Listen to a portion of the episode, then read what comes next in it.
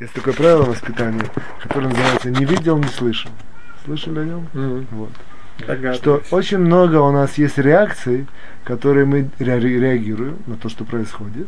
И, и- даже люди, которые там работают над собой, считают там себя, или действительно даже такие там продвинутые, там умеют сдерживаться, и только хотят лучше, и много книжек читали, и действительно продумывают, даже такие, тем более, тем более, вы понимаете, чем меньше, меньше, меньше, тем более, тем, тем, тем более, которые реагируют просто так, просто от- в какой ветер подул справа или слева. Вот. Так вот, даже, даже я условно назову э, продвинутый, на сегодня, э, как сказать, общество наше такое, что реакций настолько много, как бы сказать, поводов для реакции настолько много, что, допустим, из 10 реакций за, за 3 часа, да, одна-две будут положительные, строящие, очень продвигающие.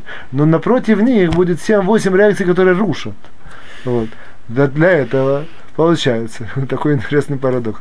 Что человек, которого сто- родители, я имею в виду, который просто не увидел и не услышал объективно. Он не понял, что ребенок сказал. У него там, допустим, слух пониженный. И он видит не очень хорошо. Там очки разбились, сегодня был без очков. Вот. Оказывается, что он из 10 раз за 3 часа не прореагировал. Да? Он потерял один-два раза, что он мог сильно продвинуть. Опять же, подчеркиваю, речь идет про людей продвинутых, про родителей продвинутых.